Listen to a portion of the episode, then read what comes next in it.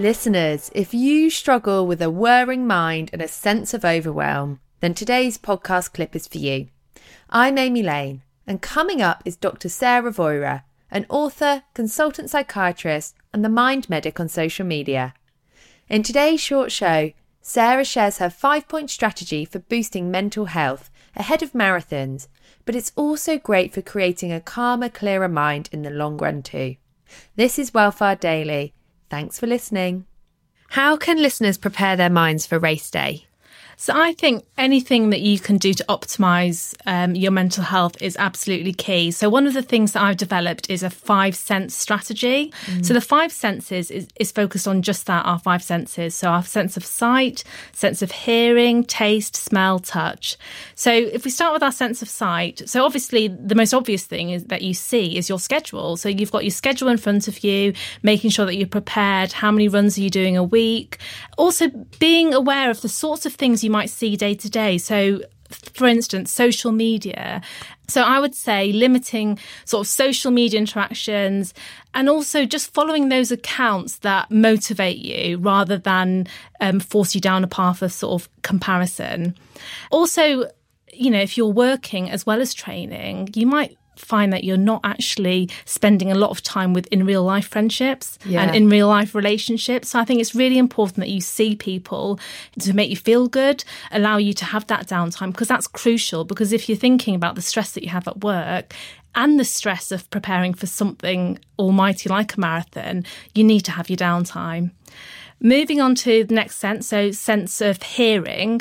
So in much the same vein, making sure that you're spending time with people who motivate you, who are spurring you on. Because when you tell someone that you're doing something like a marathon, you've got two schools of people. You've got the people that are going to motivate you, you've got the people that are going to be quite critical, and they reflect on their own inabilities and own insecurities.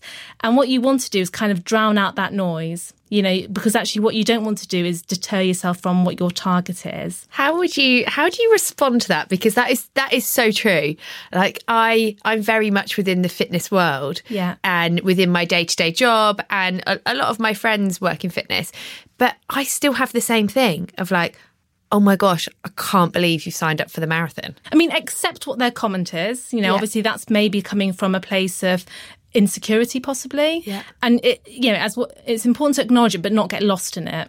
Okay. because the moment you think okay why am i doing this? Can i do this?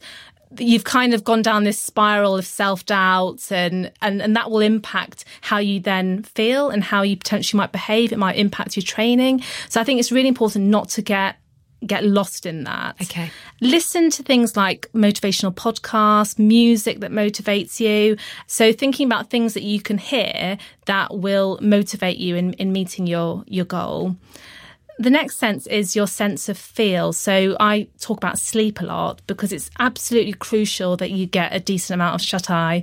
You know, the amount of times I see people in clinic who have anxiety symptoms or low mood symptoms or might be struggling with their energy levels. And actually, a lot of the time, it boils down to the fact that they're not getting enough sleep. Yeah. So it's really important you dedicate a decent amount of time each night. So we're looking at sort of eight hours of sleep, six to eight hours of sleep, making sure you go down the same time every night, you get up the same time every morning, um, and you are very vigilant around kind of screen curfew. So switching off your phone an hour before bed um, is absolutely crucial because what you want to do is if you've got healthy sleep habits and you're sleeping well, that will improve your focus, that will improve your energy levels, your motivation, and it will enhance your mood as well. So it's absolutely crucial.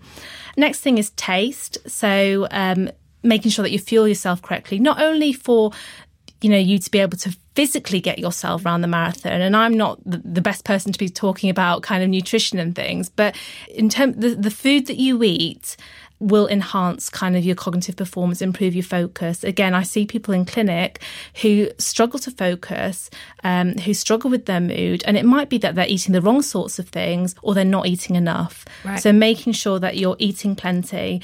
And also it's going to be quite anxiety provoking the whole process of preparing for a marathon um, and thinking about things that might make those anxiety symptoms feel worse. So the heart racing, feeling jittery. So being really mindful about the caffeine that you consume. Mm. And, you know, people metabolize caffeine very differently. So, for instance, I know if I'm preparing for a run, I know that I have to limit my caffeine use because otherwise it'll exacerbate that anxiety. My heart will race that bit faster. So, thinking about caffeine in coffee, but also hidden caffeine in sort of your energy gels and whey products. And then the sense of smell. So, thinking about things that could um, calm you, so calming scents ahead of the race day, um, ahead of a run or, or following a run. Um, and also talk about smell in the hypothetical sense, so smelling the BS. So again, it comes down to kind of things that you see or people around you that kind of say things or you hear things that sound too good to be true and having the confidence to smell the BS and kind of smelling your success. So what what will the end product be, which is you know sort of completing the marathon. Thanks for tuning in to today's Well Far Daily. Remember, if you like the show, then Every fan knows the right player in the right position can be a game changer. Put LifeLock between your identity and identity thieves to monitor and alert you to threats you could miss. Plus, with a US-based restoration specialist on your team, you won't have to face drained accounts, fraudulent loans, or other losses from identity theft alone. All backed by the LifeLock Million Dollar Protection Package.